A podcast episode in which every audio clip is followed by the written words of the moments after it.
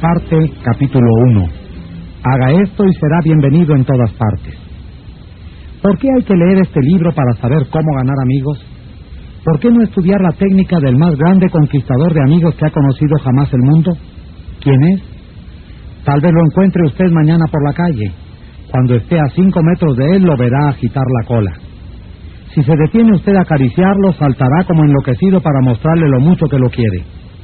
Y usted sabe que detrás de esa muestra de afecto no hay motivos ulteriores.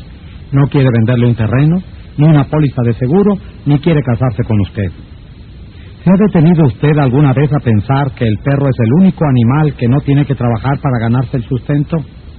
La gallina tiene que poner huevos, la vaca dar leche y el canario cantar, pero el perro se gana la vida solo con demostrar su cariño por el dueño. Cuando yo tenía cinco años, mi padre compró un cachorrito de pelo amarillo por cincuenta centavos. Fue la alegría y la luz de mi niñez. Todas las tardes, a las cuatro y media, se sentaba frente a mi casa, mirando fijamente el camino con sus hermosos ojos, y tan pronto como oía mi voz o me veía venir agitando mi lata de comida entre los árboles, salía disparado como una bala. Corría sin aliento colina arriba para recibirme con brincos de júbilo y ladridos de puro éxtasis. Tipi fue mi constante compañero durante cinco años. Por fin, una noche trágica, jamás lo olvidaré, murió a tres metros de mi cabeza. Murió alcanzado por un rayo. La muerte de Tipi fue la tragedia de mi niñez. Tipi nunca leyó un libro de psicología. No lo necesitaba. Sabía por algún instinto divino que usted puede ganar más amigos en dos meses interesándose de verdad en los demás que los que se pueden ganar en dos años cuando se trata de interesar a los demás en uno mismo. Permítaseme repetir la idea. Se pueden ganar más amigos en dos meses si se interesa uno en los demás que los que se ganarían en dos años si se hace que los demás se interesen por uno. Pero usted y yo conocemos personas que van a los tumbos por la vida porque tratan de forzar a los demás a que se interesen por ellas. Es claro que esto no rinde resultados. Los demás no se interesan en usted, no se interesan en mí, se interesan en sí mismas, mañana, tarde y noche. La compañía telefónica de Nueva York realizó un detallado estudio de las conversaciones por teléfono y comprobó cuál es la palabra que se usa con mayor frecuencia en ellas. Sí, ya ha adivinado usted, el pronombre personal yo. Fue empleado tres mil novecientas noventa veces en quinientas conversaciones telefónicas. Yo, yo, yo, yo, yo. Cuando usted mira la fotografía de un grupo en que está usted, ¿a quién mira primero? Si nos limitamos a tratar de impresionar a la gente y de hacer que se interese por nosotros, no tendremos jamás amigos verdaderos, sinceros. Los amigos, los amigos leales, no se logran de esa manera. Napoleón lo intentó, y en su último encuentro con Josefina dijo: Josefina, he tenido tanta fortuna como cualquiera en este mundo, y sin embargo, en esta hora, eres tú la única persona de la tierra en que puedo confiar. Y los historiadores dudan que pudiera confiar aún en ella. Alfred Adler, el famoso psicólogo vienés, escribió un libro titulado ¿Qué debe significar la vida para usted? En ese libro dice así: el individuo que no se interesa por sus semejantes es quien tiene las mayores dificultades en la vida y causa las mayores heridas a los demás. De esos individuos surgen todos los fracasos humanos. Es posible leer veintenas de eruditos tomos sobre psicología sin llegar a una declaración más significativa para usted o para mí. No me agradan las repeticiones, pero esta afirmación de Adler está tan rica de significado que voy a repetirla en bastardilla. El individuo que no se interesa por sus semejantes es quien tiene las mayores dificultades en la vida y causa las mayores heridas a los demás. De esos individuos surgen todos los fracasos humanos. Yo seguí cierta vez en la Universidad de Nueva York un curso sobre redacción de cuentos cortos, y durante ese curso el director de una importante revista habló ante nuestra clase. Dijo que era capaz de tomar cualquiera de las docenas de cuentos que cruzaban por su escritorio, todos los días, después de leer unos párrafos, decir si su autor gustaba o no de la gente. Si el autor gusta de la gente, añadió, la gente gustará de sus cuentos. Este director, acostumbrado a tratar con la vida, se detuvo dos veces en el curso de su conferencia sobre la forma de escribir y pidió excusas por predicarnos un sermón. Les estoy diciendo, expresó, las mismas cosas que diría un predicador, pero recuerden que deben tener interés por la gente si quieren atraer interés como cuentistas. Si así ocurre con los cuentistas, puede tenerse la seguridad de que lo mismo es triplemente cierto en cuanto a las relaciones con la gente. Yo pasé una noche en el camarín de Howard Thurston, la última vez que se presentó en Broadway. Thurston, el decano de los magos, Thurston, el rey de la prestidigitación, durante cuarenta años viajó por el mundo entero una y otra vez, creando ilusiones, engañando con sus tretas al público y haciendo que la gente quedara boquiabierta de asombro. Más de sesenta millones de personas pagaron entrada por verlo actuar, y así consiguió ganar casi dos millones de dólares. En esa ocasión pedí al señor Thurston que me confiara el secreto de sus triunfos. Su instrucción no tenía nada que ver con ellos, porque huyó de su casa siendo niño, fue vagabundo por los caminos, viajó en trenes de carga, durmió en pajares, pidió comida de puerta en puerta y aprendió a leer gracias a los carteles que desde un vagón de carga veía junto al ferrocarril. ¿Tenía extraordinarios conocimientos como prestidigitador? No. Me dijo que se han escrito centenares de libros sobre pruebas de magia y que muchísimas personas saben tanto como él. Pero Thurston tenía dos cosas de que carecían los demás. Primero, la capacidad necesaria para que su personalidad llegara al otro lado de las candilejas. Conocía la naturaleza humana. Todo lo que hacía, cada gesto, cada entonación de la voz, cada elevación de una ceja había sido cuidadosamente ensayada con anterioridad, y sus actos respondían a una perfecta noción del tiempo. Pero, además, Thurston tenía verdadero interés por el público. Me refiero a que muchos prestidigitadores miraban al público y decían para sus adentros, «Bien, ya tenemos otro montón de tontos, qué bien los engañaré». Pero el método de Thurston era del todo diferente. Confesóme que cada vez que entraba al escenario se decía, estoy agradecido a toda esa gente que ha venido a verme. Son ellos quienes me permiten ganarme la vida en forma tan agradable. Por ellos haré esta noche todo lo mejor que pueda. Declaró que jamás se acercaba a las candilejas sin decirse primero, una vez tras otra, adoro a mi público, adoro a mi público. ¿Ridículo? ¿Absurdo? Tiene usted derecho a pensar lo que quiera. Yo no hago más que repetir, sin comentarios, una receta utilizada por uno de los magos más famosos de todos los tiempos. George Dyke, de North Warren, Pensilvania, se vio obligado a retirarse de su negocio de estación de servicio después de trabajar en él durante treinta años, cuando se construyó una nueva autopista por el sitio que ocupaba su establecimiento. Al poco tiempo, los días ociosos de un jubilado empezaron a aburrirlo, por lo que trató de ocupar el tiempo tocando en su viejo violín. Pronto empezó a viajar por toda su área, asistiendo a conciertos y visitando a consumados violinistas. En su estilo humilde y amistoso, se interesó por conocer el pasado y las ideas de todos los músicos que conocía. Aunque él mismo no era un gran violinista, hizo muchos amigos en el mundo de la música. Asistió a toda clase de eventos musicales, y los aficionados a la música country de todo el este de los Estados Unidos llegaron a conocerlo como el tío George, el rascador de violín del condado Kinsua. Cuando conocimos al tío George, tenía setenta y dos años y disfrutaba de cada minuto de su vida. Gracias a su interés en otras personas, logró crearse una nueva vida en un momento en que la mayoría de la gente considera terminados sus años productivos. Ese mismo era uno de los secretos de la asombrosa popularidad de Teodoro Roosevelt. Hasta sus sirvientes lo adoraban. Su valet, James A. Amos, escribió acerca de él en un libro titulado Teodoro Roosevelt, héroe de su valet. En este libro narra Amos este ilustrativo incidente. Mi mujer preguntó una vez al presidente qué era una codorniz. Jamás había visto una, y el presidente se la describió detalladamente. Algún tiempo después sonó el teléfono de nuestra casita. Amos y su esposa vivían en una casita alejada del edificio principal en la finca que Roosevelt tenía en Oyster Bay. Mi mujer respondió al llamado. Era el señor Roosevelt.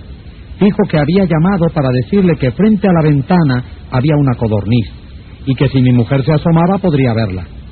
Estas cositas eran características de él. Cada vez que pasaba frente a nuestra casita, aunque no nos viera, le oíamos llamar «Uhu, Annie» o «Uhu, Jane». ¿Cómo es posible que los empleados no gustaran de un hombre así? ¿Cómo podría dejar de gustar a nadie? Roosevelt fue a la Casa Blanca un día en que su sucesor, el presidente Taft, y su esposa no estaban. Su auténtica simpatía por la gente humilde quedó demostrada por el hecho de que saludó uno por uno a todos los sirvientes de la Casa Blanca, hasta los peones de la cocina. Cuando vio a Alice, ayudante de cocina, escribe Archibut, le preguntó si todavía hacía pan de maíz. Alice le respondió que a veces lo hacían para el personal de servicio, pero que nadie lo comía entre los amos. Muestran muy mal gusto, repuso Roosevelt, y ya se lo diré al presidente cuando lo vea. Alice le llevó un trozo de pan de maíz, y Roosevelt fue hasta el despacho principal comiendo y saludando a jardineros y criados al pasar. Hablaba con cada uno como lo había hecho en el pasado. Ike Hoover, que había sido ujier en la Casa Blanca durante cuarenta años, me dijo con los ojos llenos de lágrimas, «Es el único día feliz que hemos tenido en casi dos años». Y ninguno de nosotros lo cambiaría por un billete de cien dólares. El mismo interés por la gente, al parecer sin importancia, ayudó al representante de ventas, Edward M. Sikes, hijo de Chatham, New Jersey, a conservar una cuenta. Hace muchos años, nos dijo, visité a clientes de la empresa Johnson y Johnson en el área de Massachusetts. Una cuenta era la de una farmacia de Hingham. Cada vez que iba a este negocio, siempre hablaba con el empleado de refrescos y el del mostrador unos minutos, antes de hablar con el dueño para recibir la orden. Un día, el dueño me dijo que no tenía interés en comprar productos de Johnson y Johnson porque consideraba que esta firma estaba concentrando sus actividades en los supermercados, en detrimento de las farmacias chicas como la suya. Salí muy decaído y di vueltas por el pueblo varias horas. Al fin, decidí volver a la farmacia y tratar de explicarle nuestra posición al dueño. Cuando volví a entrar, como siempre, saludé a los empleados. Al verme el dueño, me sonrió y me dio la bienvenida. Me dio una orden de compra que superaba las suyas habituales. Lo miré sorprendido y le pregunté qué había sucedido para hacerle cambiar de opinión desde mi visita anterior apenas unas horas antes. Me señaló al muchacho que atendía el mostrador de refrescos y dijo que cuando yo había salido antes, este joven había venido a decirle que yo era uno de los pocos vendedores que venían a la farmacia que se molestaba en saludarlo, a él y a los otros empleados. Le dijo al dueño que si había un vendedor que se merecía hacer buenos negocios, era yo. El dueño estuvo de acuerdo y siguió siendo un buen cliente. Nunca olvidé que un genuino interés en la otra persona es la cualidad más importante que pueda tener un vendedor, o, en realidad, cualquier persona. Por experiencia personal he descubierto que se puede lograr la atención y la cooperación hasta de las personas más ocupadas de los Estados Unidos si uno se interesa debidamente en ellas. Un ejemplo. Hace años yo dirigía un curso de literatura en el Instituto de Artes y Ciencias de Brooklyn y quisimos que escritores tan importantes y ocupados como Kathleen Norris, Fanny Horst, Ida Tarbell, Albert Tyson, y Rupert Hughes fueran al instituto y nos hicieran conocer sus experiencias. Les escribimos, pues, diciendo que admirábamos sus obras y que nos interesaba profundamente obtener sus consejos y conocer los secretos de sus triunfos. Cada una de estas cartas estaba firmada por unos ciento cincuenta estudiantes. Decíamos comprender que los destinatarios estaban ocupados, demasiado ocupados para preparar una conferencia. Por ese motivo, acompañábamos una lista de preguntas para que la respondieran con referencia acerca de ellos y de sus métodos de trabajo. A todos les gustó la carta. Aquellos escritores famosos dejaron sus tareas y fueron hasta Brooklyn a ayudarnos.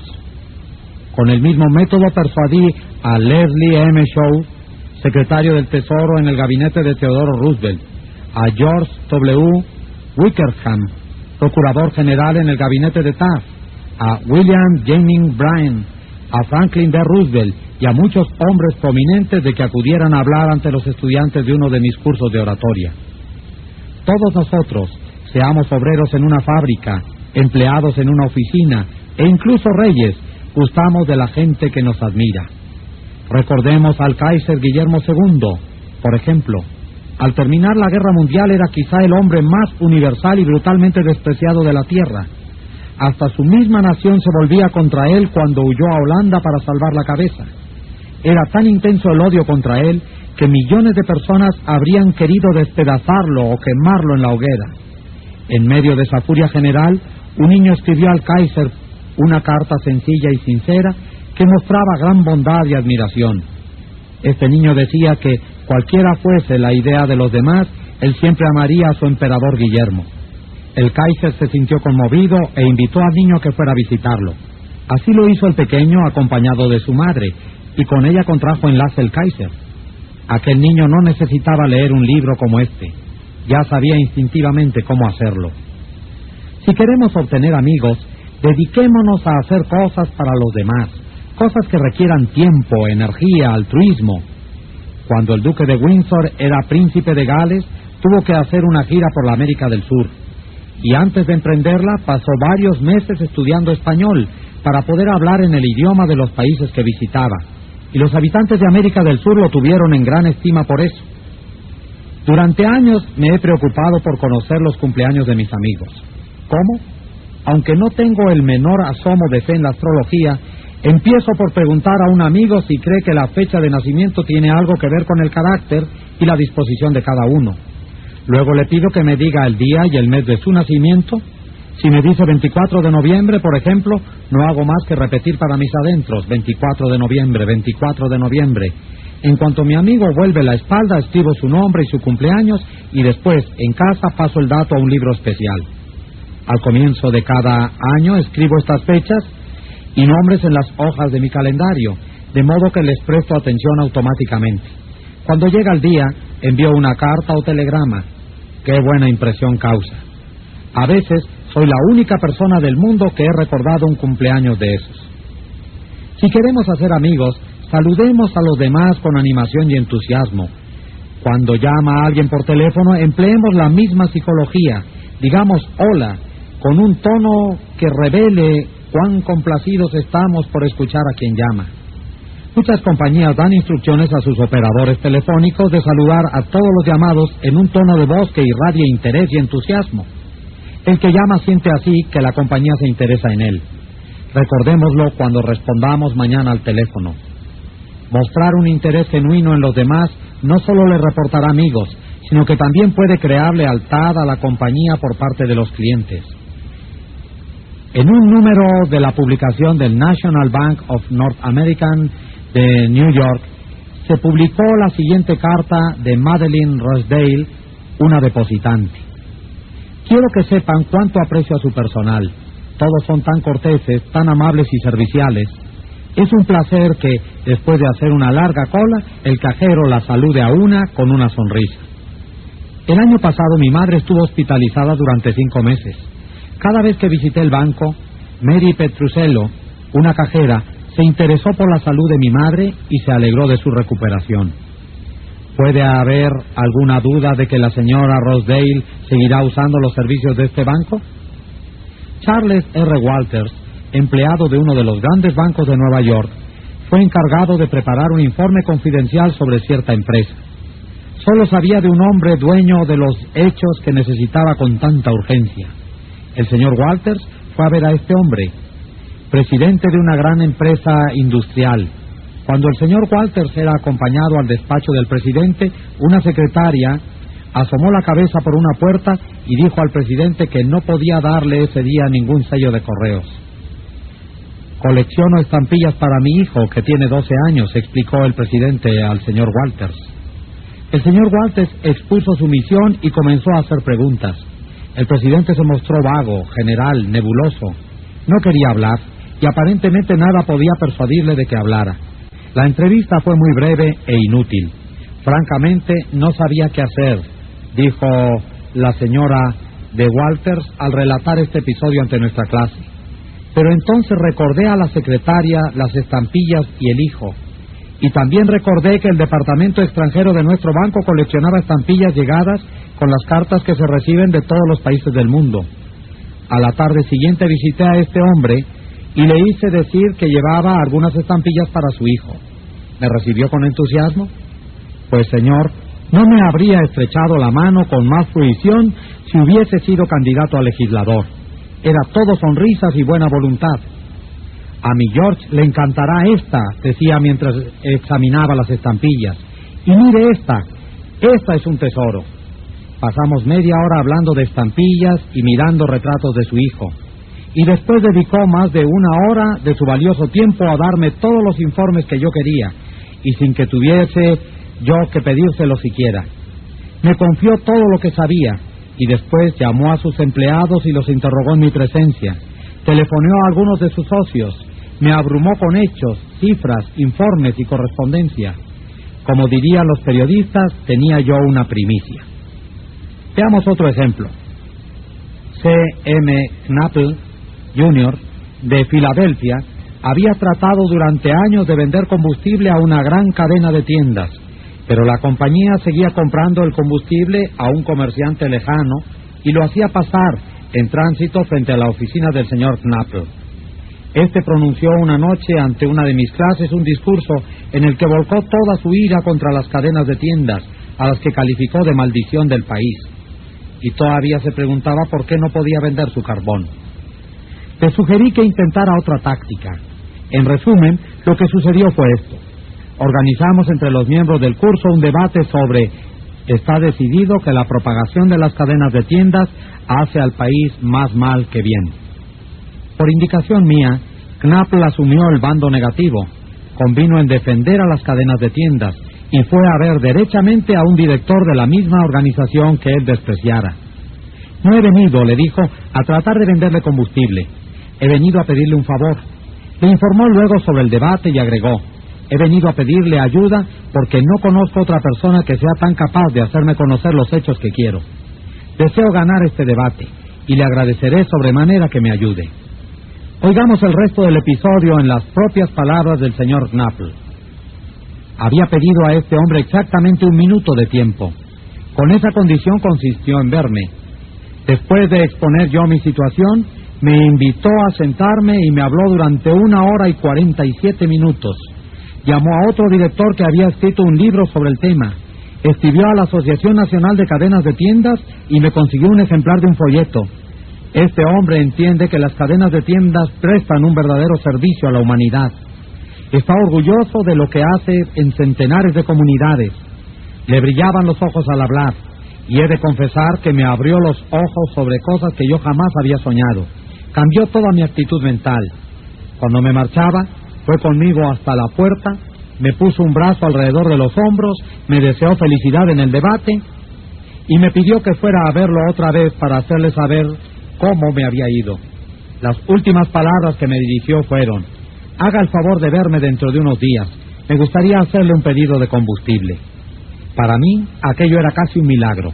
Ofrecía comprarme el combustible sin haberlo mencionado yo siquiera. Conseguí más en dos horas, interesándome honradamente en él y en sus problemas, que en muchos años de bregar porque se interesara en mí y en mi producto. ¿No ha descubierto usted, señor Knapple, una verdad nueva? Porque hace mucho tiempo, cien años antes de que naciera Jesucristo, un famoso poeta romano, Publio Ciro, señaló, nos interesan los demás cuando se interesan por nosotros. El interés, lo mismo que todo lo demás en las relaciones humanas, debe ser sincero. Debe dar dividendos no solo a la persona que muestra el interés, sino también a la que recibe la atención. Es una vía de dos manos. Las dos partes se benefician. Martin Ginsberg, que siguió nuestro curso en Long Island, Nueva York, nos contó cómo el interés especial que había tomado una enfermera en él había afectado profundamente su vida. Era el Día de Acción de Gracias, y yo tenía diez años. Estaba en una sala de beneficencia de un hospital, y al día siguiente se me haría una importante operación de ortopedia. Sabía que lo único que me esperaban eran meses de confinamiento, convalecencia y dolor. Mi padre había muerto. Mi madre y yo vivíamos solos en un pequeño departamento y dependíamos de la asistencia social. Mi madre no podía visitarme ese día porque no era día de visitas en el hospital. A medida que transcurría el día, me abrumaba cada vez más el sentimiento de soledad, desesperación y miedo. Sabía que mi madre estaba sola en casa preocupándose por mí, sin compañía alguna, sin nadie con quien cenar y sin el dinero siquiera para permitirse una cena de Día de Acción de Gracias. Me subían las lágrimas y terminé metiendo la cabeza bajo la almohada y tapándome todo con las frazadas. Lloré en silencio, pero con tanta amargura que me dolía el cuerpo entero. Una joven estudiante de enfermería oyó mis sollozos y vino hacia mi cama. Me hizo asomar la cabeza y comenzó a secarme las lágrimas. Me contó lo sola que estaba, pues debía trabajar todo el día y no podía pasarlo con su familia. Me preguntó si quería cenar con ella. Trajo dos bandejas de comida, pavo, puré de papas, salsa de fresas y helado de crema de postre. Me habló y trató de calmar mis temores. Aun cuando su hora de salida eran las cuatro de la tarde, se quedó conmigo hasta casi las once de la noche. Jugó a varios juegos conmigo y no se marchó hasta que me quedé dormido. Desde entonces han pasado muchos días de Acción de Gracias, pero nunca paso uno sin recordar aquel, y mis sentimientos de frustración, miedo, soledad y la calidez y ternura de la desconocida que me lo hizo soportable. Si usted quiere gustar a los otros, si quiere tener amigos de verdad, si quiere ayudar a los otros, al mismo tiempo que se ayuda a usted mismo, no olvide esto. Regla uno. Interésese sinceramente por los demás.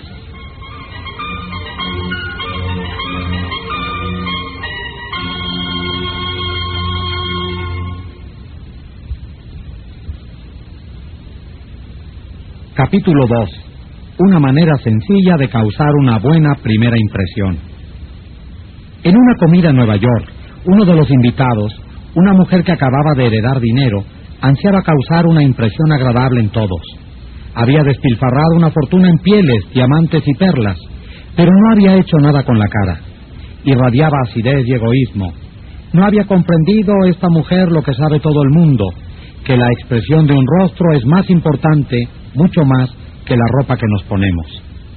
Charles Schwab me dijo que su sonrisa le ha valido un millón de dólares, y es probable que haya pecado por defecto más que por exceso en ese cálculo, porque la personalidad de Schwab, su encanto, su capacidad para gustar a los demás fueron casi la única causa de su extraordinario éxito, y uno de los factores más deliciosos de su personalidad es su cautivadora sonrisa. Las acciones dicen más que las palabras, y una sonrisa expresa, me gusta usted, me causa felicidad, me alegro tanto de verlo. Por eso es que los perros tienen tantos amigos, se alegran tanto cuando nos ven que brincan como locos, y nosotros, naturalmente, nos alegramos de verlos. La sonrisa de un bebé tiene el mismo efecto. ¿Ha estado usted alguna vez en la sala de espera de un médico y ha visto a su alrededor las caras sombrías de la gente impaciente por entrar al consultorio? El doctor Stephen K. Sproul, veterinario de Raytown, Missouri, nos contó de un típico día de primavera con su sala de espera llena de clientes que esperaban para hacer vacunar a sus animalitos mascota. Nadie hablaba con nadie, y probablemente estaban pensando en una docena de cosas que preferirían estar haciendo antes que perder tiempo en ese consultorio. Nos contó lo siguiente en una de nuestras clases. Había seis o siete clientes esperando cuando entró una joven con una criatura de nueve meses y su gatito. La suerte quiso que se sentara justo al lado del caballero que más malhumorado parecía por lo prolongado de la espera. El niñito lo miró con esa gran sonrisa tan característica de las criaturas. ¿Qué hizo el caballero? Lo que habríamos hecho usted o yo. Por supuesto, le sonrió a su vez al niñito. No tardó en iniciar una conversación con la mujer sobre el niño y sobre los nietos de él, y todos los demás pacientes se unieron a la conversación, y el aburrimiento y la tensión se convirtieron en una experiencia agradable. ¿Una sonrisa poco sincera? No. A nadie engañaremos. Sabemos que es una cosa mecánica y nos causa enojo. Hablo de una verdadera sonrisa que alegre el corazón, que venga de adentro, que valga a buen precio en el mercado. El profesor James B. McConnell, psicólogo de la Universidad de Michigan, expresó sus sentimientos sobre una sonrisa. La gente que sonríe, dijo, tiende a trabajar, enseñar y vender con más eficacia, y a crear hijos más felices. En una sonrisa hay mucha más información que que hasta el día de hoy Sigo respondiendo al teléfono con una sonrisa. El presidente del directorio de una de las mayores industrias del caucho de los Estados Unidos me dijo que, según sus observaciones, rara vez triunfa una persona en cualquier cosa a menos que le divierta hacerla. Este jefe industrial no tiene mucha fe en el viejo adagio de que solamente el trabajo nos da la llave para la puerta de nuestros deseos. He conocido personas, agregó, que triunfaron porque disfrutaron efectuando sus trabajos. Después vi a las mismas personas cuando se dedicaban a lo mismo como a una tarea. Se aburrían, perdieron así todo interés en la tarea y fracasaron. Tiene usted que disfrutar cuando se encuentra con la gente, si espera que los demás lo pasen bien cuando se encuentran con usted.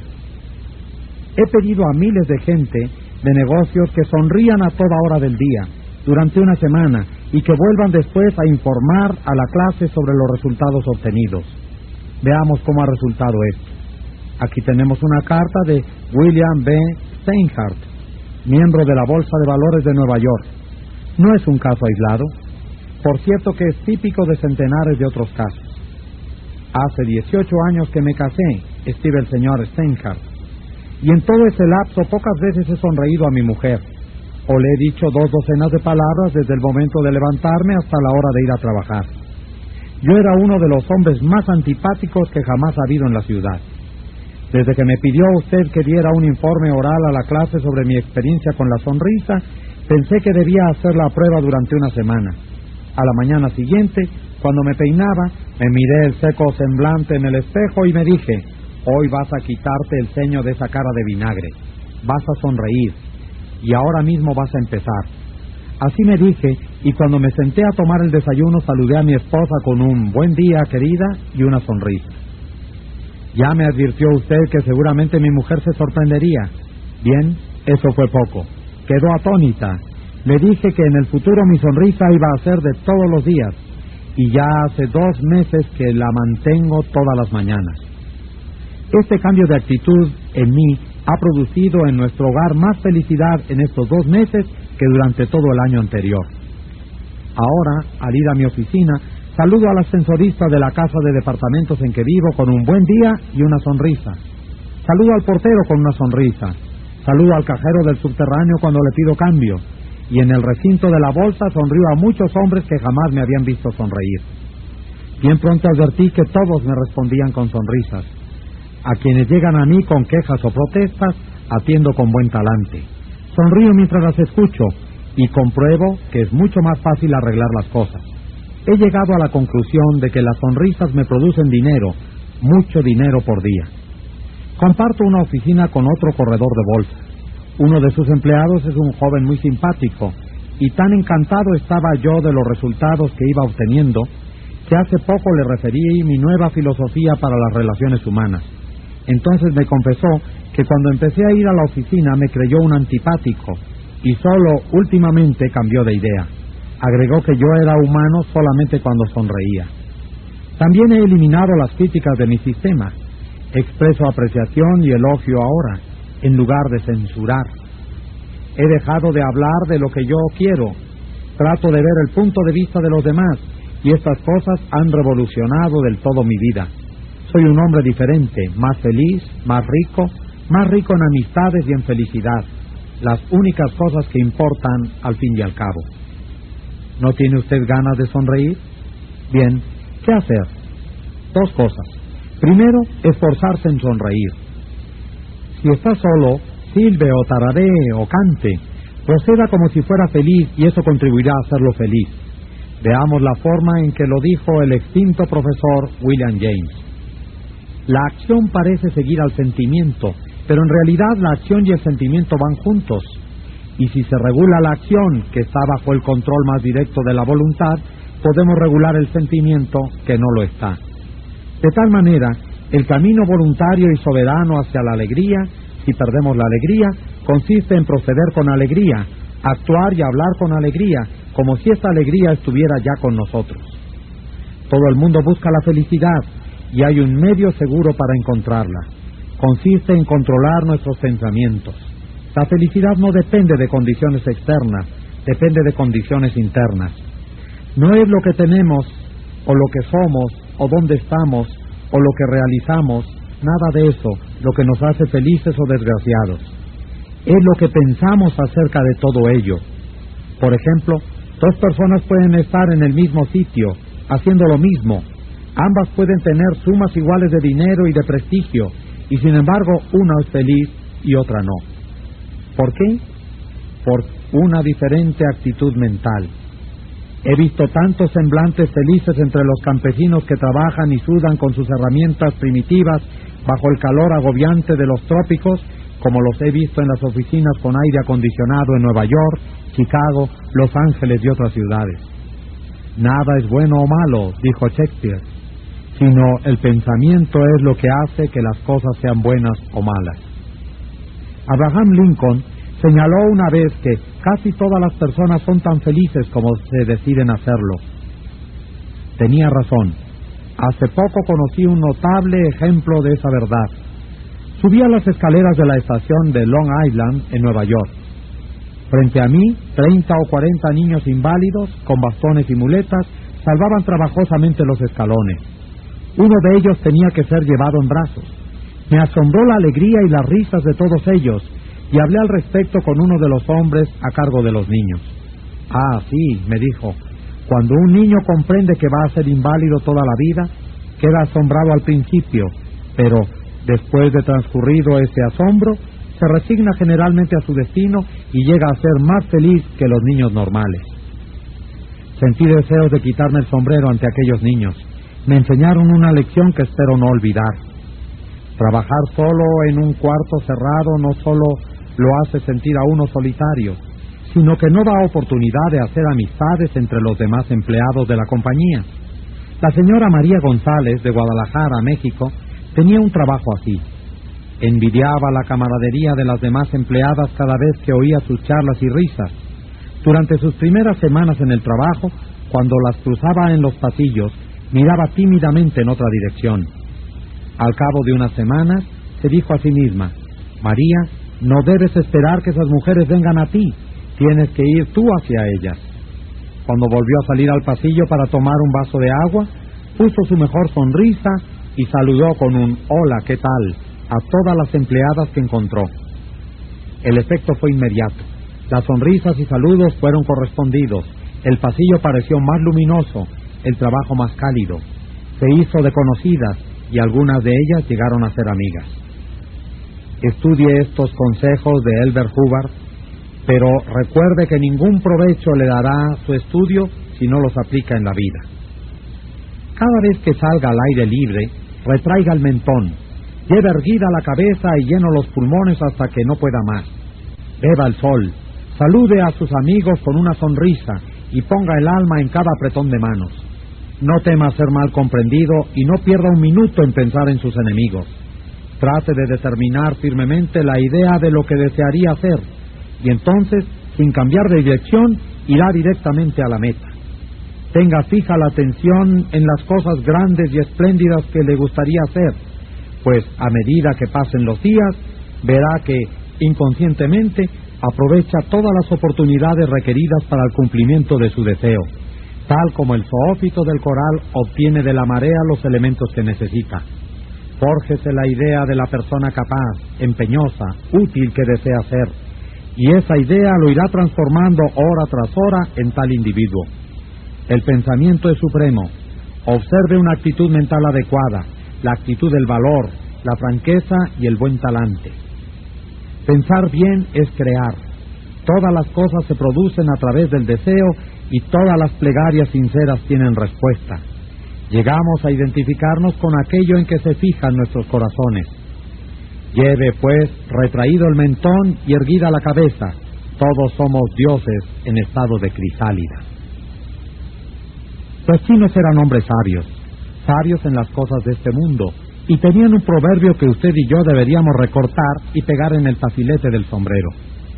Dice más o menos así: el hombre cuya cara no sonríe no debe abrir una tienda.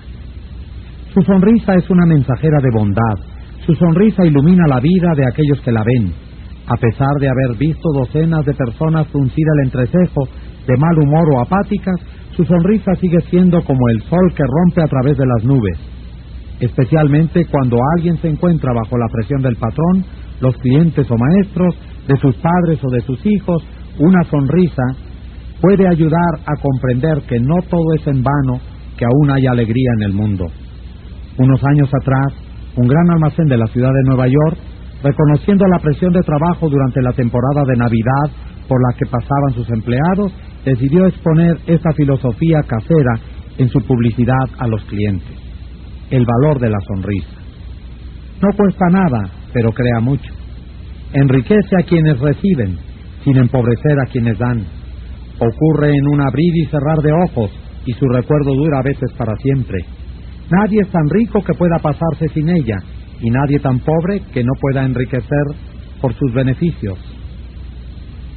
Crea la felicidad en el hogar, alienta la buena voluntad en los negocios y es la contraseña de los amigos. Es descanso para los fatigados, luz para los decepcionados, sol para los tristes y el mejor antídoto contra las preocupaciones. Pero no puede ser comprada, perdida, prestada o robada, porque es algo que no rinde beneficios a nadie a menos que sea brindada espontánea y gratuitamente. Y si en la extraordinaria afluencia de último momento en las compras de Navidad, alguno de nuestros vendedores está demasiado cansado para darle una sonrisa, ¿podemos pedirle que nos deje usted una sonrisa suya? Porque nadie necesita tanto una sonrisa como aquel a quien no le queda ninguna que dar. Regla dos. Sonría. Capítulo tres. Si no hace usted esto, va a pasarlo mal. Allá por mil ochocientos noventa y ocho, en Rockland County, Nueva York, ocurrió un hecho trágico. Había muerto un niño y ese día los vecinos se preparaban para ir a los funerales. Jim Farley fue al establo para enganchar su caballo en el coche. El suelo estaba cubierto de nieve, el aire era frío, no se ejercitaba el caballo desde hacía días y cuando se lo llevaba al abrevadero se encabritó juguetonamente. Tiró un par de coces al aire y mató a Jim Farley. La aldehuela de Stony Point tuvo, pues, aquella semana, dos funerales en lugar de uno. Jim Farley dejó en el mundo a su viuda y tres hijos y unos centenares de dólares de seguro. Su hijo mayor, Jim, tenía entonces diez años y fue a trabajar en un horno de ladrillos, a acarrear arena y volcarla en los moldes y dar vuelta a los ladrillos para secarlos al sol. Este niño Jim no tuvo jamás oportunidad de educarse, pero con su humor de irlandés poseía especial talento para gustar a la gente, de modo que entró en la política y al pasar los años logró una pasmosa capacidad para recordar nombres ajenos. Jamás asistió a una escuela secundaria, pero antes de cumplir los cuarenta y seis años de edad, cuatro universidades le habían acordado grados honorarios. Había asumido la presidencia del Comité Nacional del Partido Demócrata y el cargo de Director General de Correos de los Estados Unidos. Yo entrevisté una vez a Jim Farley y le pedí el secreto de sus triunfos. Trabajar mucho, me dijo, y le contesté, no haga bromas. Entonces me preguntó cuál era, a mi juicio, la razón de sus triunfos. Entiendo, respondí, que recuerda usted el nombre de pila de diez mil personas. No, se equivoca usted, repuso Farley, recuerdo el nombre de pila de cincuenta mil personas. Es preciso tener presente esto. Tal habilidad ayudó al señor Farley a llevar a Franklin Delano Roosevelt a la Casa Blanca. Durante los años en que Jim Farley trabajaba como vendedor viajero y durante los años en que ocupó un cargo municipal en Stony Point, perfeccionó un sistema para recordar nombres. Al principio era muy sencillo. Cada vez que conocía a una persona averiguaba su nombre completo, su familia, sus ocupaciones y el matiz de sus opiniones políticas. Tenía todos estos hechos en la memoria y cuando volvía a encontrarse con el mismo hombre, aunque fuera al cabo de un año, podía darle una palmada en la espalda, preguntarle por su esposa e hijos y por las plantas de su jardín. No extraña, pues, que consiguiera muchos partidarios. Durante varios meses, antes de empezar la campaña presidencial del señor Roosevelt, Jim Farley escribió centenares de cartas por día a personas residentes en toda la extensión de los estados del oeste y del noroeste. Luego subió a un tren y durante diecinueve días recorrió doce mil millas en veinte estados, viajando en tren, coche, automóvil y canoa. Solía llegar a una aldea, reunirse con un grupo de personas para el desayuno, el almuerzo, el té o la comida y conversar con ellas, francamente, llanamente. Luego emprendía otra etapa de su viaje. Tan pronto como estuvo de regreso en el este, escribió a un hombre de cada población que había visitado para pedirle una lista de todas las personas con quien había hablado en cada ocasión. La lista final tenía miles y miles de nombres, y a cada persona de esta lista Farley rindió el sutil agasajo de enviarle una carta personal. Una carta personal del gran personaje que la dirigía a querido Bill o querida Jane y firmaba simplemente Jim. Jim Farley descubrió al principio de su vida que el común de los hombres se interesa más por su propio nombre que por todos los demás de la tierra. Si se recuerda ese nombre y se le pronuncia con frecuencia, se ha rendido a su dueño un halago sutil y muy efectivo. Pero si se olvida o se escribe mal ese nombre, queda uno en gran desventaja. Por ejemplo, yo organicé cierta vez en París un concurso de oratoria y envié circulares a todos los norteamericanos que residían en la ciudad. Las dactilógrafas francesas, con poco conocimiento de inglés, escribieron los nombres y naturalmente cometieron muchos errores. Un hombre, gerente de un gran banco norteamericano en París, me escribió una carta furiosa porque su nombre estaba mal escrito. A veces es difícil recordar un nombre, en especial si es extranjero y difícil. Hay personas que en lugar de tomarse el trabajo de intentar aprenderlo, deciden ignorarlo o llaman a esa persona por un apodo más fácil. Sid Levy visitaba a un cliente cuyo nombre era Nicodemus Papadoulos. Todos lo llamaban Nick. Levy nos contó: hice el esfuerzo especial de aprender el nombre y pronunciarlo varias veces a sola antes de ir a verlo. Cuando lo saludé llamándolo por su nombre completo, «Buenas tardes, señor Nicodemus Papadoulos», el hombre quedó asombrado. Durante lo que parecieron varios minutos no me respondió nada. Por último, con lágrimas corriéndole por las mejillas, me dijo: «Señor Levy, en los quince años que llevo viviendo en este país, nadie había hecho nunca el esfuerzo de llamarme por mi nombre completo». ¿Cuál fue la razón del triunfo de Andrew Carnegie? Se le llamaba el rey del acero, pero poco era lo que sabía de la fabricación del acero. A sus órdenes trabajaban centenares de personas que conocían de ese tema mucho más que él. Pero sabía cómo manejar a las personas, y esto fue lo que lo enriqueció. Al comenzar su vida demostró sus dones para la organización, su genio como dirigente. Cuando tenía diez años ya había descubierto la asombrosa importancia que atribuye la gente a sus propios nombres, y utilizó ese descubrimiento para obtener cooperación. Por ejemplo, de niño, allá en Escocia, cazó una coneja. Bien pronto tuvo toda una cría de conejitos, y nada con qué alimentarlos. Pero se le ocurrió una idea brillante. Dijo a los niños de la vecindad que si le llevaban trébol y hierbas para alimentar a los conejos, bautizaría a los animalitos en honor de quienes cooperaban. El plan rindió mágicos resultados y Carnegie jamás lo olvidó. Años después ganó millones aplicando la misma psicología a los negocios. Por ejemplo, quería vender rieles de acero al ferrocarril de Pensilvania.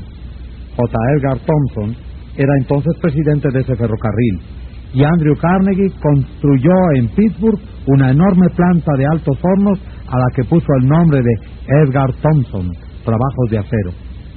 No es difícil adivinar a quién se hizo el pedido cuando el ferrocarril de Pensilvania necesitó rieles de acero. Cuando Carnegie y George Pullman trabajaban por lograr la supremacía en la venta de vagones dormitorios, el rey del acero volvió a recordar la lección de los conejos.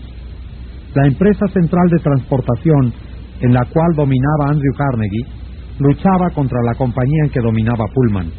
Las dos empresas pugnaban por proveer de vagones dormitorios al ferrocarril Union Pacific. Rebajaban los precios y destruían toda probabilidad de beneficios para la firma que obtuviera el negocio.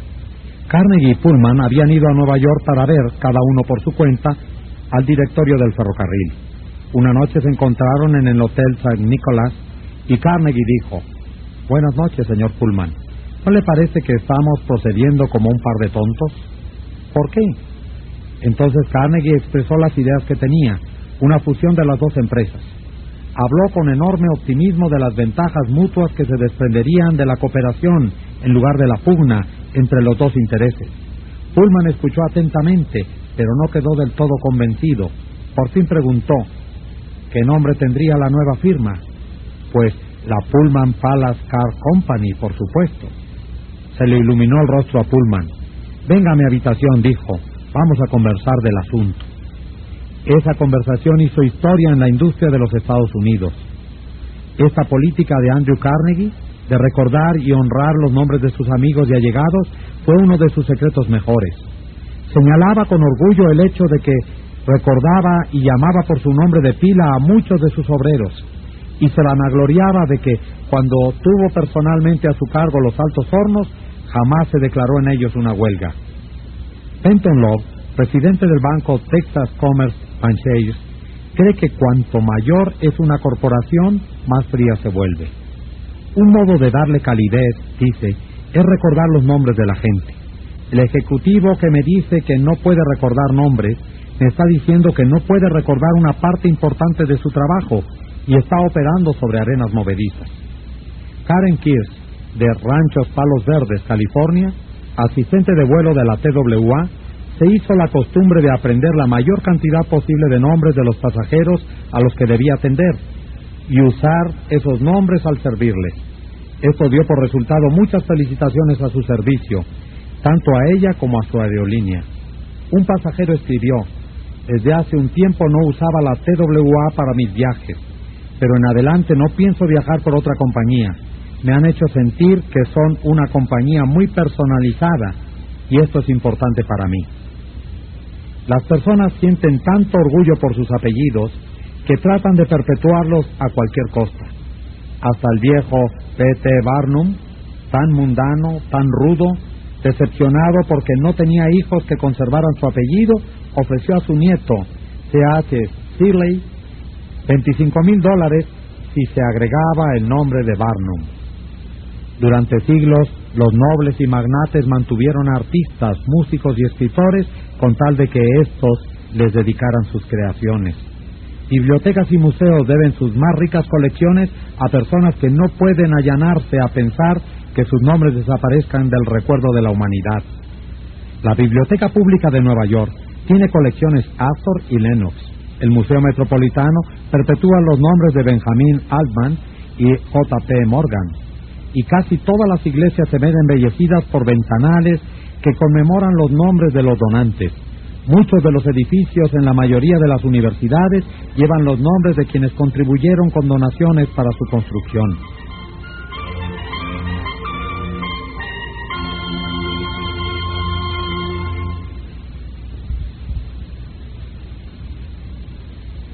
La mayoría de la gente no recuerda nombres por la sencilla razón de que no dedican el tiempo y la energía necesarios para concentrar y repetir y fijar nombres indeleblemente en la memoria.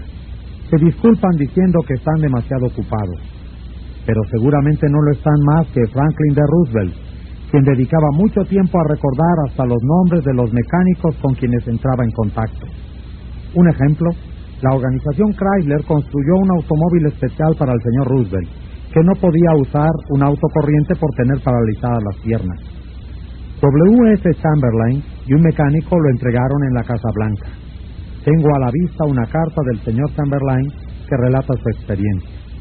Enseñé al señor Roosevelt, dice la carta, cómo se maneja un automóvil, con muchos detalles inusitados, pero él me enseñó mucho más acerca del arte de tratar con la gente.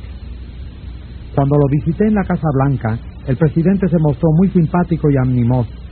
Me llamó por mi nombre, me hizo sentir cómodo y me impresionó particularmente por el hecho de que estaba vitalmente interesado en las cosas que yo le mostraba y de las que le hablaba. El automóvil estaba construido de manera que se le pudiera manejar exclusivamente con las manos. Una multitud se reunió para mirar el coche y el presidente dijo: «Creo que es maravilloso. Todo lo que hay que hacer es tocar un botón y empieza a andar, y se le puede dirigir sin esfuerzo. Es notable. No sé cómo lo han podido hacer. Me encantaría tener tiempo para desarmarlo y ver cómo funciona». Cuando los amigos y allegados del presidente admiraron la máquina, el señor Roosevelt dijo en mi presencia: «Señor Chamberlain, le aseguro que aprecio sobremanera todo el tiempo y los esfuerzos que ha dedicado usted a producir este coche. Es espléndido. Admiro el radiador, el espejo retrospectivo especial, el reloj, el faro especial, el tapizado, la posición del asiento del conductor, las valijas especiales en el compartimiento de equipajes, con sus iniciales en cada una, En otras palabras, notó todos los detalles que, según sabía él, me habían preocupado más. Se esforzó por hacer notar todos esos detalles a la señora Roosevelt, a la secretaria de Trabajo, señora Perkins, y a su secretario. Hasta hizo participar del episodio al viejo portero de la Casa Blanca, a quien comunicó: George, tendrás que cuidar especialmente esas valijas. Terminada la lección que le di para manejar el coche, el presidente se volvió hacia mí y dijo: Bueno, señor Chamberlain, hace treinta minutos que hago esperar a la Junta de Reserva Federal. Creo que haría bien en volver a mi trabajo. Yo había llevado un mecánico a la Casa Blanca y al llegar lo presenté al señor Roosevelt. No habló con el presidente, quien solo una vez oyó pronunciar su nombre. Era un mozo tímido y se mantuvo alejado de los demás. Pero antes de retirarse, el presidente buscó al mecánico, le dio la mano, lo llamó por su nombre y le agradeció haber ido a Washington. Su agradecimiento no tenía nada de una falsa cortesía, decía lo que sentía. Pocos días después de regresar a Nueva York, recibí una fotografía del presidente Roosevelt, con su autógrafo y una cartita de agradecimiento. No sé cómo tiene tiempo para estas cosas. Franklin D. Roosevelt sabía que uno de los medios más sencillos, más evidentes y más importantes para conquistar buena voluntad es el de recordar nombres y hacer que los demás se sientan importantes. Pero, ¿cuántos de nosotros hacemos lo mismo? Cuando nos presentan a un extraño, conversamos con él unos minutos y generalmente no recordamos ya su nombre cuando nos despedimos. Una de las primeras lecciones que aprende un político es esta: recordar el nombre de un elector es cualidad de estadista. Olvidarlo equivale a ir al olvido político. Y la capacidad para recordar nombres es casi tan importante en los negocios y los contactos sociales como en la política. Napoleón tercero, emperador de Francia y sobrino del gran Napoleón, se envanecía de que, a pesar de todos sus deberes reales, recordaba el nombre de todas las personas a quienes conocía. Su técnica, muy sencilla. Si no oía claramente el nombre, decía: lo siento, no oí bien. Después, si el nombre era poco común, preguntaba cómo se escribía. Durante la conversación se tomaba el trabajo de repetir varias veces el nombre y trataba de asociarlo en la mente con las facciones, la expresión y el aspecto general del interlocutor. Si la persona era alguien de importancia, Napoleón se tomaba más trabajo aún. Tan pronto como quedaba a solas, escribía ese nombre en un papel, lo miraba, se concentraba en él, lo fijaba con seguridad en la mente y rompía después el papel. De esta manera se formaba una impresión visual, además de la impresión auditiva del nombre. Todo esto requiere tiempo, pero los buenos modales, dijo Emerson, se hacen de pequeños sacrificios. La importancia de recordar y usar nombres no es solo prerrogativa de reyes y ejecutivos de corporaciones. Nos puede servir a todos. Ken Nottingham, un empleado de la General Motors en Indiana, solía almorzar en la cafetería de la compañía. Notó que la mujer que trabajaba en el mostrador siempre tenía mal ceño. Hacía dos horas que estaba haciendo emparedados, y yo no era sino un emparedado más para ella. Pesó el jamón en una pequeña balanza, agregó una hoja de lechuga y un plato con un puñado de papas fritas. Al día siguiente hizo la misma cola, la misma mujer, el mismo mal ceño. La única diferencia fue que me fijé en la etiqueta con su nombre en el delantal. Le sonreí y le dije: Hola, Eunice. Y después le pedí el emparedado que quería. Pues bien, la mujer se olvidó de la balanza, puso una pila de fetas de jamón, tres hojas de lechuga y una montaña de papas fritas que se me caían del plato. Deberíamos tener presente la magia que hay en un nombre y comprender que es algo propio exclusivamente de esa persona y de nadie más. El nombre pone aparte al individuo, lo hace sentir único entre todos los demás. La información que damos o la pregunta que hacemos toma una importancia especial cuando le agregamos el nombre de nuestro interlocutor. Desde la camarera hasta el principal ejecutivo de una empresa, el nombre obrará milagros cuando tratamos con la gente. Regla tres. Recuerde que para toda persona su nombre es el sonido más dulce e importante en cualquier idioma. Capítulo cuatro. Fácil manera de convertirse en un buen conversador.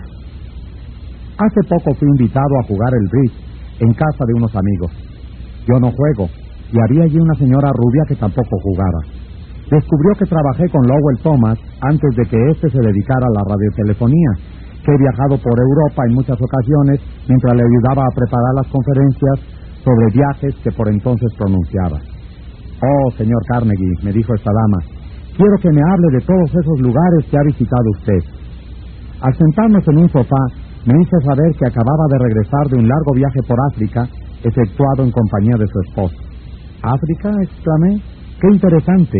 Siempre he querido ver África, pero, salvo una vez que estuve veinticuatro horas en Argel, no lo he conseguido jamás. Dígame, ¿visitaron la región de la Casa Mayor? ¿Sí? ¡Qué hermosura! ¡Cómo la envidio! ¡Hábleme de África! cuarenta y cinco minutos habló la dama. Ya no volvió a preguntarme por dónde había estado yo, ni qué había visto. No quería oírme hablar de viajes. Todo lo que quería era un oyente interesado para poder revelar su yo y narrar todas sus experiencias. ¿Era una mujer extraordinaria? No, hay muchas personas como ella. Por ejemplo, hace poco encontré a un conocido botánico durante una comida dada en casa de un editor de Nueva York. Jamás había hablado con un botánico y me pareció sumamente interesante. Me senté literalmente al borde de la silla y escuché absorto mientras hablaba de plantas exóticas, experimentos en el desarrollo de formas nuevas de vida vegetal y jardines de interior y de cosas asombrosas acerca de la humilde papa. Yo tengo en casa un huerto interior y tuvo este hombre la bondad de indicarme cómo debía resolver algunos de mis problemas. He dicho que estábamos en una comida. Debe de haber habido otros doce invitados, pero violé todos los cánones de la cortesía e ignoré a todos los demás y hablé horas y horas con el botánico. Llegó la medianoche, me despedí de todos y me marché. El botánico se volvió entonces a nuestro huésped y tuvo referencias muy elogiosas para mí. Yo era muy estimulante, yo era esto y aquello, y terminó diciendo que yo era un conversador muy inteligente. ¿Un conversador inteligente? ¿Yo? ¿Por qué? Si apenas había insinuado una palabra. No podría haberla pronunciado sin cambiar de tema, porque no sé de botánica más de lo que sé sobre la anatomía del pingüino. Pero había escuchado con atención, había escuchado porque tenía profundo interés en lo que decía mi interlocutor, y él lo sabía. Naturalmente estaba complacido. Esa manera de escuchar es uno de los más altos cumplimientos que se pueden rendir. Pocos seres humanos, escribió Jack Woodford en Extraños en el Amor, se libran de la implícita adulación que hay en el oyente absorto. Yo hice más que presentarme como oyente absorto, fui caluroso en mi aprobación y generoso en mis elogios. Le dije que me había entretenido e instruido inmensamente, y así era. Le dije que deseaba tener sus conocimientos, y así era. Le dije que me gustaría recorrer los campos con él, y así era. Le dije que debía verlo de nuevo, y así era. Y de tal modo le hice pensar que yo era un buen conversador cuando, en realidad, no había sido más que un buen oyente y lo había alentado a hablar. ¿Cuál es el misterio, el secreto de una feliz entrevista de negocios? Según Charles W. Eliot, que fue presidente de Harvard, no hay misterio en una feliz conversación de negocios. Es muy importante prestar atención exclusiva a la persona que habla. Nada encierra tanta lisonja como es. El mismo Eliot era un maestro en el arte de escuchar. Henry James, uno de los primeros grandes novelistas norteamericanos y miembro de la Facultad de Harvard, recordaba: la escucha del doctor Eliot no era mero silencio, sino una forma de actividad. Sentado muy erguido, con las manos unidas en el regazo, sin hacer otro movimiento que el de los pulgares girando uno alrededor del otro, más rápido o más lento, enfrentaba a su interlocutor y parecía escuchar con los ojos tanto como con los oídos. Escuchaba con la mente y consideraba atentamente lo que uno tenía que decir mientras lo decía. Al final de una entrevista con él, la persona que había hablado sentía que sus palabras habían llegado a su destino. Evidente, ¿verdad? No hay necesidad de estudiar cuatro años en Harvard para descubrirlo. Sin embargo, usted y yo conocemos comerciantes que alquilan costosos locales, que compran sus mercaderías económicamente, que adornan sus vidrieras con sapiencia, que gastan mucho dinero en publicidad y emplean después personal sin el sentido común necesario para ser buenos oyentes, personal que interrumpe a los clientes, los contradice, los irrita y los echa casi de la tienda. Una tienda de Chicago estuvo a punto de perder un viejo cliente que hacía compras por varios miles de dólares anuales en esa tienda por culpa de un empleado que no escuchaba. La señora Henrietta Douglas, que siguió nuestro curso en Chicago, había comprado un abrigo en una liquidación.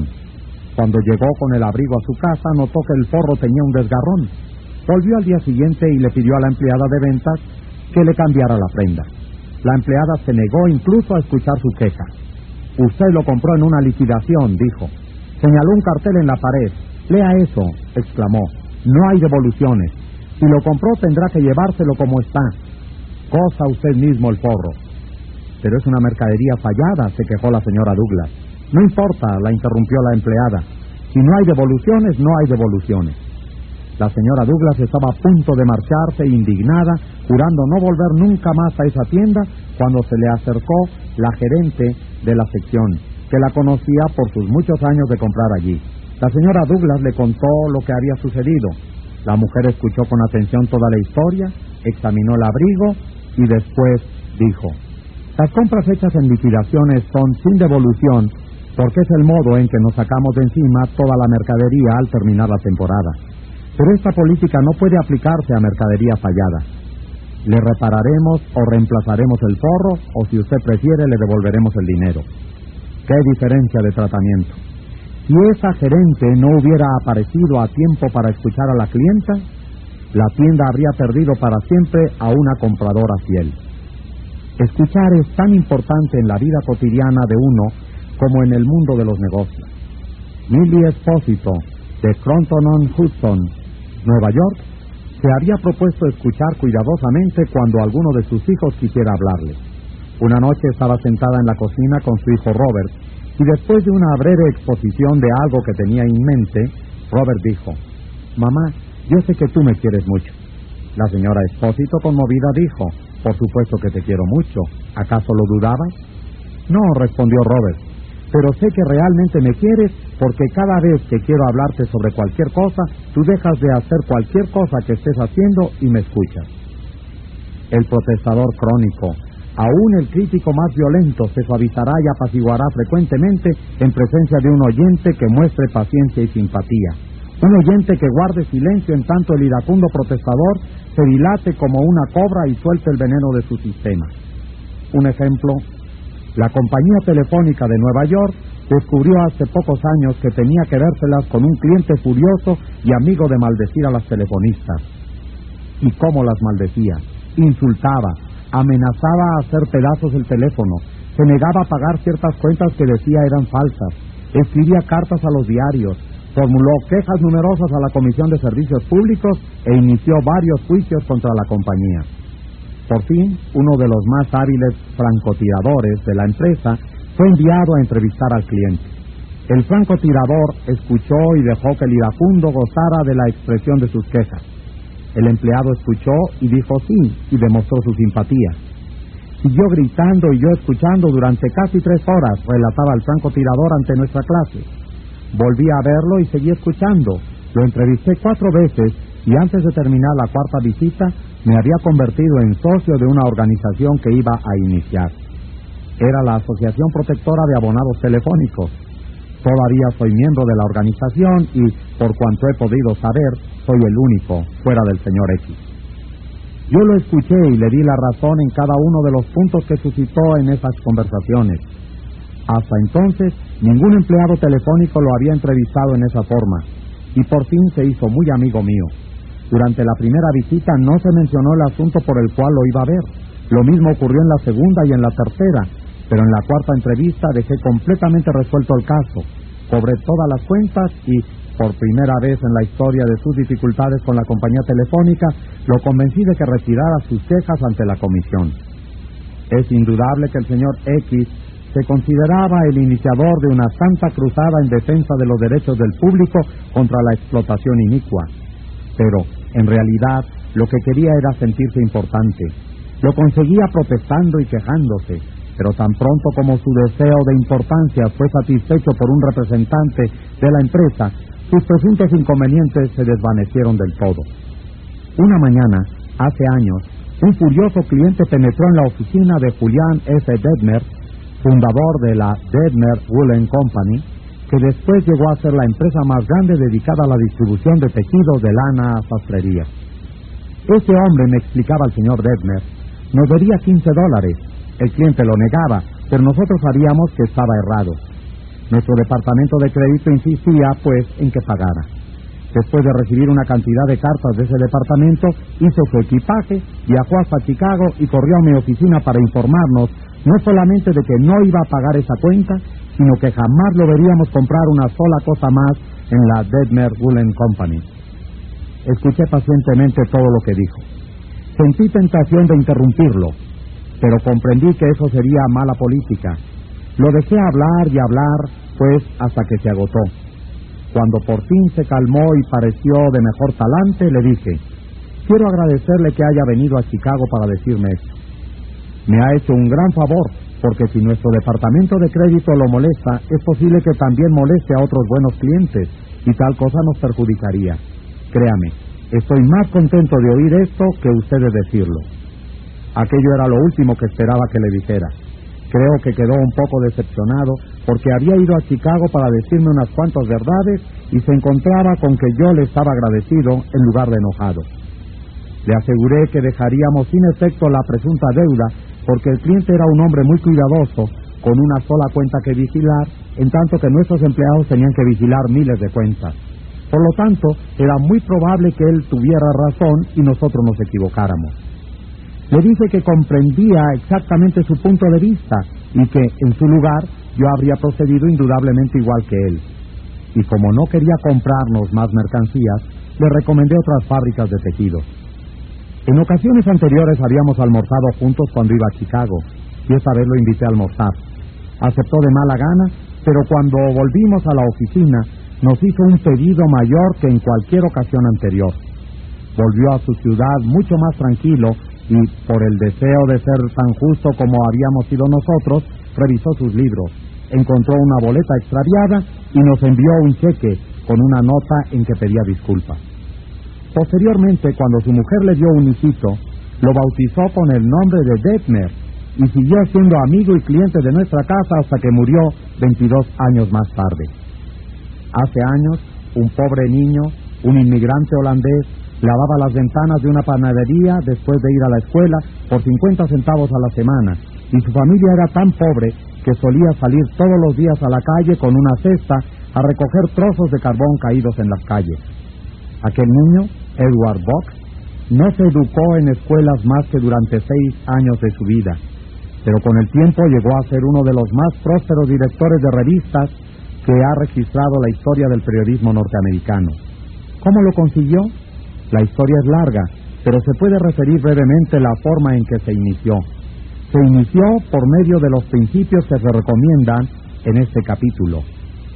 Salió de la escuela cuando tenía trece años para emplearse como cadete de oficina en la Western Union con un sueldo de seis dólares y veinticinco centavos por semana. Pero no abandonó por un instante la idea de educarse. Empezó a educarse solo. Ahorró el dinero que debía emplear en transportes y se pasó muchos días sin almorzar hasta que tuvo suficiente dinero para comprar una enciclopedia de biografías norteamericanas. Y entonces hizo una cosa inusitada. Leyó la vida de hombres famosos y les escribió, pidiéndoles información adicional. Era un buen oyente. Alentaba a personas famosas a hablar de sí misma.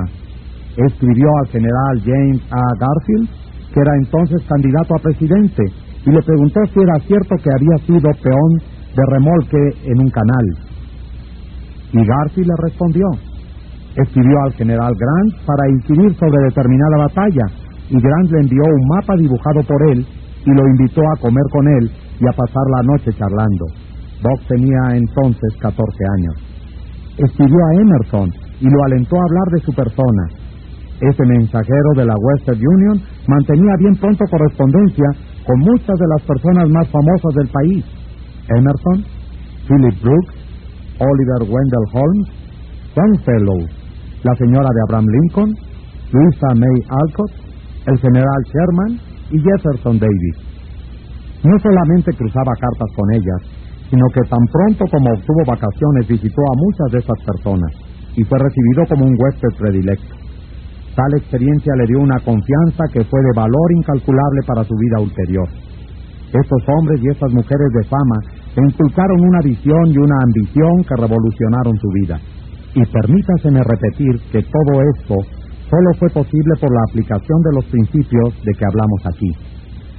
Isaac F. Marcosson, que es probablemente el campeón mundial de las entrevistas de celebridades, declaraba que muchas personas no logran causar una impresión favorable porque no escuchan con atención. Están tan preocupados por lo que van a decir que no escuchan nada. Hombres famosos me han dicho que prefieren buenos oyentes a buenos conversadores, pero que la habilidad para escuchar parece más rara que cualquier otra cualidad humana. Y no solamente los grandes hombres desean tener buenos oyentes, sino que también ocurre lo mismo con la gente común. Ya lo dijo la revista Selecciones del Rey Rodríguez cierta vez. Muchas personas llaman a un médico cuando lo que necesitan es alguien que los escuche. Durante las horas más sombrías de la Guerra Civil, Lincoln escribió a un viejo amigo en Springfield, Illinois, pidiéndole que fuera a Washington. Lincoln decía que tenía algunos problemas que tratar con él. El viejo vecino fue a la Casa Blanca y Lincoln le habló durante horas acerca de la conveniencia de dar una proclama de liberación de los esclavos. Lincoln recorrió todos los argumentos en favor y en contra de tal decisión y luego leyó artículos periodísticos y cartas, algunos de los cuales lo censuraban por no liberar a los esclavos, en tanto que otros lo censuraban por el temor de que los liberara. Después de hablar y hablar durante... Y Lincoln le habló durante horas acerca de la conveniencia de dar una proclama de liberación de los esclavos. Lincoln recorrió todos los argumentos en favor y en contra de tal decisión, y luego leyó artículos periodísticos y cartas, algunos de los cuales lo censuraban por no liberar a los esclavos, en tanto que otros lo censuraban por el temor de que los liberara. Después de hablar y hablar durante horas, Lincoln estrechó la mano de su viejo amigo, se despidió de él y lo envió de regreso a Illinois, sin pedirle siquiera una opinión. Lincoln era el único que había hablado. Esto pareció despejarle la mente. Pareció sentirse mucho más a sus anchas después de la conversación, relataba después el amigo. Lincoln no quería consejo, solo quería un oyente amigo, comprensivo, ante quien volcar sus ideas.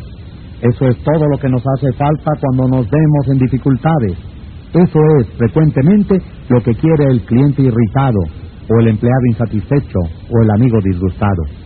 Uno de los más grandes en el arte de escuchar, en los tiempos modernos, fue el famoso psicólogo Sigmund Freud. Un hombre que conoció a Freud describió su modo de escuchar. Me impresionó tanto que no lo olvidaré jamás. Tenía cualidades que nunca he visto en ningún otro hombre. Yo nunca había visto una atención tan concentrada, y no se trataba en absoluto de una mirada penetrante y agresiva. Sus ojos eran cálidos y simpáticos, su voz era grave y bondadosa, gesticulaba poco, pero la atención que me prestó, su captación de lo que yo decía, aun cuando me expresara mal, eran extraordinarias. Es indescriptible lo que se siente cuando uno es escuchado así. Si quiere usted que la gente lo eluda y se ría de usted apenas le vuelva la espalda, y hasta lo desprecie, aquí tiene la receta. Jamás escuche mientras hablen los demás. Hable incesantemente de sí mismo. Si se le ocurre una idea cuando su interlocutor está hablando, no lo deje terminar. No es tan vivo como usted. ¿Por qué ha de perder el tiempo escuchando su estúpida charla? Interrúmpalo en medio de una frase. ¿Conoce usted a alguien que proceda así? Yo sí, desgraciadamente. Y lo asombroso es que algunos de ellos figuran destacadamente en la sociedad. Majaderos. Eso es lo que son. Majaderos embriagados por su propio yo, ebrios por la idea de su propia importancia. La persona que solo habla de sí, solo piensa en sí. Y la persona que solo piensa en sí mismo, dice el doctor Nicholas Murray Butler, presidente de la Universidad de Columbia, carece de toda educación. No es educado, dice el doctor Butler, por mucha instrucción que tenga. De manera que si aspira usted a ser un buen conversador, sea un oyente atento. Para ser interesante hay que interesarse. Pregunte cosas que su interlocutor se complacerá en responder. Aliéntelo a hablar de sí mismo y de sus experiencias. Recuerde que la persona con quien habla usted está cien veces más interesada en sí misma y en sus necesidades y sus problemas que en usted y sus problemas. Su dolor de muelas le importa más que una epidemia que mate a un millón de personas en China. Un furúnculo en el cuello significa para él una catástrofe mayor que cuarenta terremotos en África. Piense en eso la próxima vez que inicie una conversación. Regla cuatro. Sea un buen oyente. Anime a los demás a que hablen de sí mismos. Capítulo cinco. Cómo interesar a la gente. Todos los que visitaron a Teodoro Roosevelt en Oyster Bay quedaron asombrados por la profundidad y diversidad de sus conocimientos. Fuese un vaquero o un soldado de caballería, un político de Nueva York o un diplomático quien lo visitaba, Roosevelt sabía de qué hablar. ¿Cómo lo lograba? Muy sencilla es la respuesta. Siempre que Roosevelt esperaba a un visitante, se quedaba hasta muy tarde la noche anterior a su llegada, instruyéndose en el tema sobre el cual sabía que se interesaba particularmente el huésped esperado. Porque Roosevelt no ignoraba, como los grandes líderes, que el camino real hasta el corazón es hablarle de las cosas que más preciadas le son. El cordial William Lyon Phelps, ensayista y profesor de literatura en Yale, aprendió esta lección al comenzar la vida. Cuando tenía ocho años y me encontraba un fin de semana de visita en casa de mi tía Libby Linsley en Stanford sobre el houstonic, escribe Phelps en su ensayo sobre Human Nature, llegó una noche un hombre maduro, y después de una cortés escaramuza verbal con mi tía, volcó su atención en mí. Por aquel entonces me entusiasmaban los botes y los barcos, y el visitante trató este tema de una manera que me pareció sumamente interesante. Cuando se retiró, hablé de él con entusiasmo. ¡Qué hombre! Y cómo se interesaba por la navegación. Mi tía me informó que era un abogado de Nueva York, que no tenía interés alguno en botes ni en barcos, pero ¿por qué no hizo más que hablar de botes? Porque es un caballero, respondió mi tía. Advirtió que te interesaban los botes y habló de las cosas que sabía te interesarían y agradarían. Quiso hacerse agradable. Nunca olvidé las palabras de mi tía. Al escribir este capítulo, tengo a la vista una carta de Edward L. Chalice, quien se dedicó activamente a la obra de los Boy Scouts. Un día, escribí al señor Chalice, comprobé que necesitaba un favor. Se estaba por realizar una gran convención de Boy Scouts en Europa y quería que el presidente de una de las más grandes empresas del país pagara los gastos de viaje de uno de nuestros niños. Afortunadamente, poco antes de ir a ver a este hombre, supe que había extendido un cheque por un millón de dólares y que, después de pagado y cancelado, le había sido devuelto para que lo pusiera en un marco. Lo primero que hice cuando entré a su despacho fue pedirle que me mostrara ese cheque. Un cheque por un millón de dólares. Le dije que no sabía de otra persona que hubiera extendido un cheque por esa suma y que quería contar a mis niños que había visto un cheque por un millón. Me lo mostró de buena gana. Yo lo admiré y le pedí que me dijera cómo había llegado a extenderlo. Ya habrá notado usted, ¿verdad?, que el señor Chalice no empezó a hablar de los Boy Scouts ni de la convención en Europa, ni de lo que él quería. Habló sobre lo que le interesaba al interlocutor. Veamos el resultado. Por fin, el hombre a quien había entrevistado me dijo, «Ah, ahora que recuerdo, ¿para qué vino a verme?». Se lo dije, y con gran sorpresa mía, no solamente accedió inmediatamente a lo que le solicitaba, sino que concedió mucho más. Yo le pedía que enviara un solo niño a Europa, y en cambio él decidió enviar a cinco niños, y a mí mismo. Me entregó una carta de crédito por mil dólares y me pidió que nos quedáramos siete semanas en Europa. Además, me dio cartas de presentación para los jefes de sus sucursales, a fin de que se pusieran a nuestro servicio, y él mismo nos recibió en París y nos mostró la ciudad. Desde entonces ha dado empleo a algunos de nuestros niños, cuyos padres estaban necesitados, y no ha dejado de favorecer jamás a nuestro grupo. Pero piense que si yo no hubiese descubierto primero el interés principal de este hombre y no le hubiera hablado de ello, no lo habría encontrado tan fácil de convencer.